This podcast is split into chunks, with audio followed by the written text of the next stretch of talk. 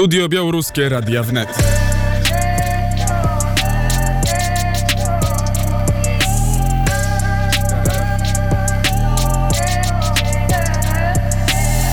Белорусская студия «Радиовнет». 10 minut po godzinie 9 studio Białoruskie Radia Wnet. Wita się Paweł Bobołowicz. Audycję realizuje Asia Reiner. Dzisiaj gościem studia będzie profesor Agnieszka Legucka, z którą porozmawiamy o e, ewentualnych konsekwencjach zamknięcia granicy z Białorusią. W studiu jest też Iwan Sawanowicz z naszej białoruskiej redakcji. Dzień dobry Iwanie. E, bardzo dziękuję Paweł, też dzień dobry. E, Iwan dzielnie zastępuje Ole Siemaszko i już tradycyjnie przekaże Państwu białoruskie wiadomości.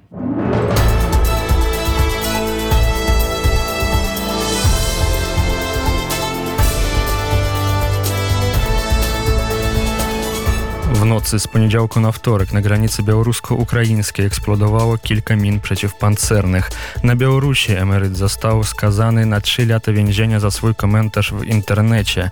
Rząd Łotwy nakazał przyspieszyć budowę infrastruktury na granicy łotewsko-białoruskiej, a we wtorek 60 migrantów zaatakowało polską Straż Graniczną na granicy z Białorusią. Przy mikrofonie Iwan Sawanowicz zapraszam. Новини УНЕТ W nocy z poniedziałku na wtorek na granicy białorusko-ukraińskiej eksplodowało kilka min przeciwpancernych. Poinformowało o tym wiele białoruskich mediów prorządowych. Doniesiono, że na moście kolejowym tuż przy granicy eksplodowało kilka radzieckich min przeciwpancernych TM-62M. Białoruskie media pokazały także zdjęcie zniszczonego toru kolejowego na moście między Białorusią a Ukrainą. Według doniesień przyczyną eksplozji było uderzenie pioruna. Eksplozja uszkodziło podpory mostu i zniszczyło tory kolejowe w obu kierunkach. Nie ma informacji o ofiarach. Później wersję detonacji min w wyniku uderzenia pioruna potwierdził marszałek Państwowej Służby Granicznej Ukrainy Andrzej Dziemczenko. Na Białorusi emeryt został skazany na 3 lata więzienia za komentarz w internecie. Sąd w Brześciu skazał 67-letniego mieszkańca Aleksieja Fanasiewa na 3 lata więzienia. Zgłaszają to obrońcy praw człowieka na Białorusi. Emeryt był sądzony za znieważenie Łukaszenki, a także na podstawie artykułu o znieważeniu przedstawiciela rządu. Jak wynika z aktu oskarżenia, 5 sierpnia 2021 roku na Facebooku pojawił się post dotyczący funkcjonariusza policji z miasta Iwacewicze Rusłana Kucko. W komentarzach do publikacji pojawił się negatywny komentarz z konta pod nazwiskiem Aleksiej Afanasiew. Mężczyzna został także oskarżony o zamieszczenie w 2020 roku na Facebooku filmu z udziałem rosyjskiego blogera opozycyjnego Maksima Kaca, który zawiera sformułowanie wampir lgnie do władzy. Uznano to za publiczną zniewagę Łukaszenki. Sąd uznał emeryta za winnego i skazał go na 3 lata więzienia w kolonii karnej, a także nałożył na niego grzywnę o wysokości 1110 rubli białoruskich, czyli 407 euro. Łotewski rząd nakazał przyspieszenie budowy infrastruktury na granicy łotewsko-białoruskiej, przeznaczając na to kilka milionów euro. We wtorek na zamkniętym posiedzeniu rząd Republiki przyjął do wiadomości raport z postępu prac w budowie stałej infrastruktury na granicy i zezwolił na budowę szlaku patrolowego wzdłuż zachodniej dźwiny o długości prawie 17 km. Ze względu na zwiększone ryzyko geopolityczne, w tym wzrost liczby nielegalnych migrantów, migrantów, rząd Łotwy polecił zakończyć budowę bariery granicznej do 31 grudnia 2023 roku.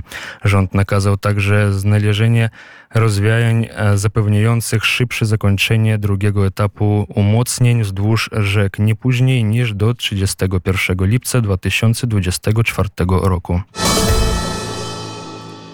60 migrantów zaatakowało polską Straż Graniczną na granicy z Białorusią. Poinformowało o tym we wtorek Straż Graniczna.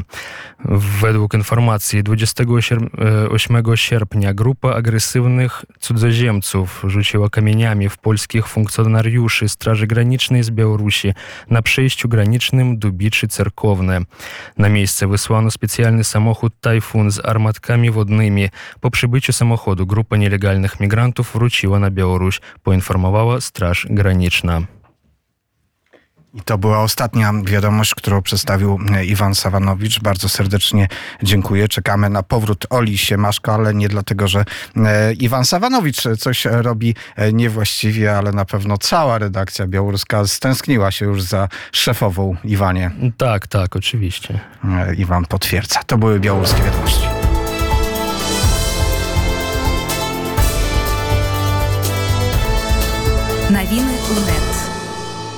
Tradycyjnie do studia białoruskiego piosenki przygotował Artur Żak. Iwanie, znasz zespół Pomidor Off? No, no tak, trochę.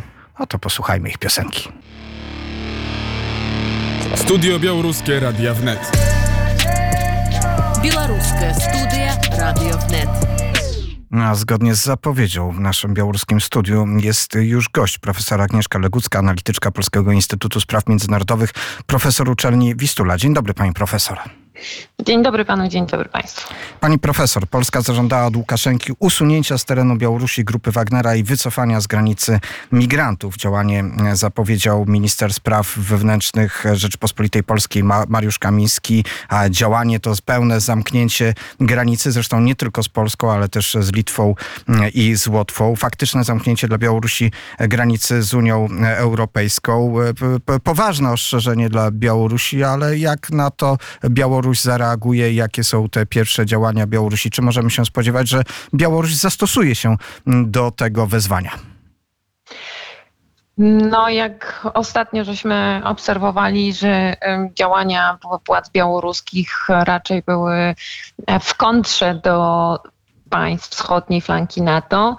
Możliwe jest też to, że właśnie decyzja o zamknięciu e, lądowej granicy może się pojawić. Ważne jest to, żeby koordynować, i to właśnie się stało, koordynować e, te działania Polski z Litwą, Łotwą i Estonią bo to jest e, krok, to byłby krok taki, który by uderzał rzeczywiście w reżim e, białoruski, który teraz nie szuka równowagi na Zachodzie, ale szuka jakiejś tam alternatywy w kontaktach z Chińską Republiką Ludową. A warto podkreślić, że Białoruś jest tym jednak ważnym mm, państwem e, na szlaku tranzytowym właśnie dla Chińskiej Republiki Ludowej do całej Unii Europejskiej. W związku z czym to ta decyzja możliwa z Polski, Litwy i Łotwy o możliwości tego przesyłu tranzytowego, to głównie są rzeczy, które tutaj Łukaszenka będzie musiał wziąć pod uwagę. Natomiast no, musimy zdawać sobie sprawę, że zarówno e, Aleksandr Łukaszenka, jak i Władimir Putin, który go cały czas wspiera, bądź czasem przymusza do pewnych działań, to mm, można oczekiwać, że grupa Wagnera zostanie osłabiona albo zostaną, e, zostanie rozproszona mm, na terytorium Białorusi. Natomiast z racji tego, że właśnie Łukaszenka stara się wykorzystywać takie instrumenty oddziaływania hybrydowego bądź takiego szantażu na państwa Europy e, naszej, tutaj części mm, środkowej i północnej, no to mam duże wątpliwości, czy on zrezygnuje z tych e, instrumentów właśnie działań hybrydowych w postaci czy to tak zwanych Wagnerowców, czy no chociażby broni, broni e, taktycznej jądrowej. Więc e, mm, wy, wygląda na to, że mm, reżim białoruski dąży do takiej samoizolacji również w kontaktach zachodnich. Może warto przypomnieć na to, co pani też zwróciła uwagę, bo przecież to nie grupa Wagnera była najpierw na Białorusi, tylko najpierw był kryzys migracyjny, więc ten kryzys migracyjny jest czymś, co wcześniej spowodował Łukaszenka. Grupa Wagnera była tylko jednym z elementów, więc chyba faktycznie e, to nie jest tak, że osłabienie tej grupy Wagnera wpłynie na działania e, Łukaszenki. To raczej był pomysł, jak wzmocnić te działania, ale to całkowicie jakby nie zmienia tej optyki i próby wykorzystywania dalej migrantów. Dobrze to zrozumiałem? Tak, tak. No tutaj e, oczywiście ta nielegalna migracja, którą wymusza trochę i na której zarabia Łukaszenka, no to jest kolejny element albo wcześniejszy element właśnie oddziaływania takiego hybrydowego na Polskę, głównie i Litwę. No i um, zarówno strona polska, jak i litewska już wcześniej zamknęły część granic część przejść granicznych z, e, z Białorusią. Tutaj też Polska zamknęła w wyniku tego, mm, co zrobiła e, władza białoruska w odniesieniu do Andrzeja Poczobuta. E, no i teraz mamy na dzień dzisiejszy dwie, dwa pozostałe mm, odcinki lądowej, e, lądowego przekraczania granicy z Polską, a w kontekście właśnie działań grupy Wagnera to Litwa również zostawiła sobie dwa przejścia graniczne, natomiast część również zamknęła. To jest moim zdaniem to jest sygnał dla Aleksandra Łukaszenki, który może nie tyle będzie się podporządkowywał im, ale daje bardzo ważny sygnał takiej jedności Polski i państw biało-bałtyckich, dlatego że to jest istotne, że gdyby tylko Polska zamknęła, to nie byłoby tego oddziaływania. Natomiast to wezwanie ma takie oddziały, ma o wiele szersze i ważniejsze oddziaływanie właśnie na Aleksandra Łukaszenkę który mm, dostał ostrzeżenie, że jeżeli coś będzie miało charakter kryzysowy, to wówczas natychmiastowe jest zamknięcie tych, do tych już pozostałych przejść granicznych. Więc y, to jest takie, może moim zdaniem, to jest takie działanie prewencyjne, żeby Aleksander Łukaszenka zarówno nie zwiększał tej presji nielegalnej migracji z różnego rodzaju incydentami na granicy, a jednocześnie, żeby grupa Wagnera została znaczy także, żeby ten element nie oddziaływał, nie był taki wykorzystywany przez Łukaszenkę. Wspomniała pani profesor o tej atrakcyjności Białorusi z punktu widzenia chińskiego, właśnie jako kraju, który graniczy z Unią Europejską, ma jednak częściowo otwartą e, granicę, ale ta granica oczywiście daje też możliwość e, ruchu osób, które mieszkają na Białorusi z różnych powodów przemieszczają się do e, Polski, czasami też dla naszego kraju ważnych powodów, ale Białoruś to pozostaje też taka furtka dla Federacji Rosyjskiej w kontaktach z Unią Europejską. Część ruchu towarowego, który odbywa się się z Białorusi. Chyba mm, być może się mylę, ale wydaje się, że z takim przymrużeniem oka wiadomo, że pochodzi z Federacji Rosyjskiej, chociaż e, figuruje jako towary, produkty białoruskie. No, powiedziałabym nawet więcej, że tutaj też zarabiają polscy przedsiębiorcy nadal na tym, że wywożą do, do Białorusi, eksportują do Białorusi głównie sprzęt AGD i segmenty motoryzacji. Uważa się, że właśnie te, te, te rzeczy motoryzacyjne, które zostały bardzo mocno ograniczone, a wręcz do zera praktycznie, jeżeli chodzi o, o Rosję, no to tutaj wydaje się, że właśnie Rosja robi coś takiego jak import równoległy, jak to ona określa, czyli właśnie wykorzystuje państwa poradzieckie, między innymi Białoruś, ale też Kazachstan, Kirgistan czy Armenię, do tego, żeby mm, sprowadzać albo produkty podwójnego zastosowania, albo właśnie konkretne e, rzeczy, które są potrzebne na rynku, a czego brakuje e, ze strony tego właśnie mm, Zachodu.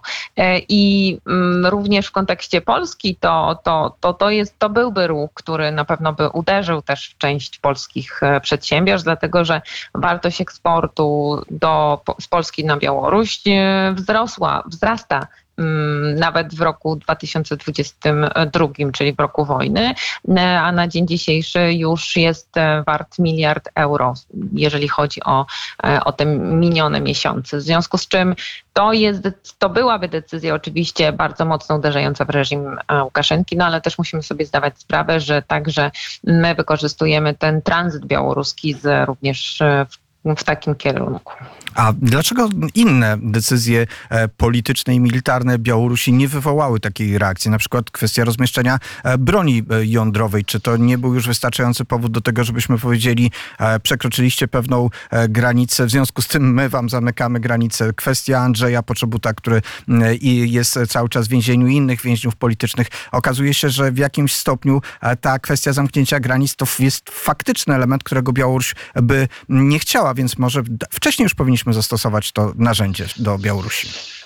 No i tutaj właśnie dochodzimy do tej jakby najważniejszej kwestii, że jeżeli my zamkniemy granicę, no to również to będzie bolesne dla naszego handlu, czy to z Chinami, czy, czy z, z samą tranzytem, wykorzystywaniem tranzytu białoruskiego i uderzające w część polskich przedsiębiorstw, którzy, e, którzy cały czas e, to ten oczywiście handel mocno ucierpiał, spadł, ale jednak cały czas się odbywa. No i ten dylemat każde państwo, e, które graniczy z Białorusią posiada, więc no to, to trochę jest taki miecz obosieczny, w związku z czym cały czas przesuwa się tę decyzję. Jeżeli chodzi o, jeżeli chodzi o broń atomową, to mm, w moim przekonaniu tutaj mm, decyzja o tym, żeby specjalnie nie reagować nerwowo na ten gest y, pol, polityków e, rosyjskich i białoruskich wynikał z tego, że zasadniczo to zagrożenie, czy też potencjał zagrożenia wynikający z użycia broni taktycznej, czy to będzie z terytorium Rosji, czy będzie z terytorium Białorusi, mm, czy nawet z obwodu kaliningradzkiego, prawda, który też jest mocno zmilitaryzowany, też, też są informacje już dawno temu, że, że prawdopodobnie Rosja tam już rozmieściła swoje ładun rakiety z ładunkami nuklearnymi w związku z czym e, to, na czym zależało najbardziej Aleksandrowi Łukaszence, a jednocześnie Putinowi, czyli właśnie wywołanie strachu, zamętu e, z rozmieszczeniem tej broni taktycznej, tutaj zachowaliśmy pewien sposób, spokój i uznaliśmy, że po prostu sytuacja strategiczna się nie zmienia i to zagrożenie, czy też potencjał zagrożenia użycia broni taktycznej przez decyzję Władimira Putina, bo też przypomnijmy, że to ta broń taktyczna na, na Białorusi wcale nie już nie należy decyzja i jej wykorzystanie do Aleksandra Łukaszenki, tylko cały czas e, jest podporządkowana decyzja Władimirowi Putinowi. Ale to ogólnie nie zmienia sytuacji e, tego zagrożenia wynikającego z takich, a nie innych decyzji użycia broni atomowej. E, czyli udało się zachować spokój w ciężkich czasach. Bardzo serdecznie dziękuję. Naszym gościem była profesor Agnieszka Legucka, analityczka Polskiego Instytutu Spraw Międzynarodowych, profesor uczelni Wistula. Dziękuję pani profesor.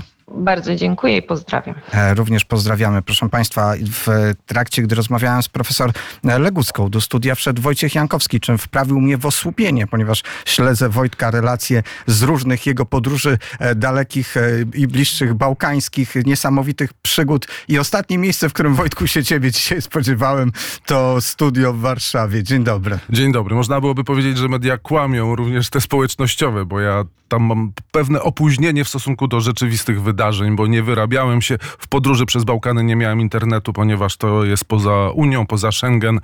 E, nie miało sensu kupowanie, a, e, korzystanie z roamingu przede wszystkim, bo to jest drogie, a po drugie kupowanie karty SIM, jak się zmienia trzy kraje w ciągu dwóch tygodni. Więc, e, więc moje informacje w mediach społecznościowych były w pewnym momencie trzy, a nawet cztery dni opóźnione. Więc wedle mojego Facebooka ja jestem w Wiedniu, a tak naprawdę jestem już w Warszawie. Myślałem, że pozostały ci zachowania związane z bezpieczeństwem na Ukrainie, gdzie też nie informuje się wprost o miejscu, w którym e, się jest, ale rozumiem, że to nie dotyczy jednak porządku wakacyjnego. Ale to dobry nawyk tak naprawdę, więc może też coś mi zostało z tego okresu ukraińskiego. Twoja obecność w studiu to oczywiście oznacza, że za chwilę będzie studio Lwów. E, co dzisiaj w studiu Lwów? Dzisiaj dwie rozmowy telefoniczne z dwoma duchownymi. Mam nadzieję, że uda się połączyć. Nie chcę e, zapeszać, ale, ale spróbujmy, może się uda. E, ksiądz biskup Edward Kawa powiedział, że będzie w podróży. Nie gwarantuje, że będzie dobry zasięg. To jest pierwsza próba. No i druga to e, rozmowa z księdzem proboszczem kościoła Marii Magdaleny w Lwowie. Bardzo ważne rozmowy. Sam z przyjemnością i z zaciekawieniem wysłucham. A my się się żegnamy w białoruskim studiu Radia Wnet. Zapraszam za chwilę na Studio Lwów. Studio Białoruskie Radia Wnet.